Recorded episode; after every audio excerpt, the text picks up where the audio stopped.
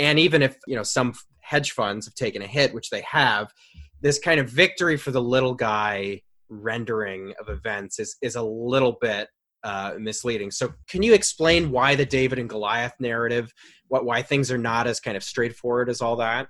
Yeah, you know, it's a, it it ends up being a lot more complicated on the one hand because if you look at GameStop or AMC, right? Some of the largest holders of these companies that are being pumped by or you know being invested in by these communities and retail investors as part of a fight against short sellers are you know large institutional investors that have massive slices or large slices of almost every single company publicly listed company blackrock you know which has is one of the five largest shareholders and 90% of the s&p 500 uh, is a huge GameStop investor. It had a 175, uh, 74 million uh, dollar stake, about 13% of the company. And you know, at its peak, it was worth at the peak of this um, explosion, it was worth 2.9 billion. Right. Of course, GameStop's shares are not going to be liquidated by BlackRock. Right. But BlackRock is also in the position to do something called securities lending, where you can, you know, if you're a short seller and you are screwed on the fact that you don't have the shares you know to get out of the position right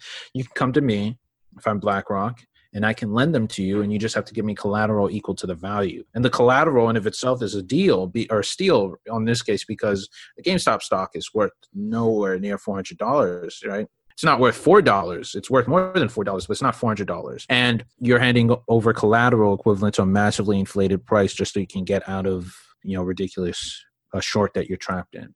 These companies, Vanguard, BlackRock, Fidelity Investments, have securities lending programs, have massive stakes in companies like GameStop or AMC or you know BlackBerry and so on, and we're able to make you know relatively good amount of money, hundreds of millions of dollars over the course of this entire spectacle either lending out the securities or maybe liquidating some of their assets that at the same time should tell us you know, hey, it is not simply that the little guy is waging war on the hedge funds, right? Might, they might have taken down one hedge fund or might take down other hedge funds. They cost Melvin Capital billions of dollars, right? But they're doing nothing to really fundamentally threaten the way that the financial system operates,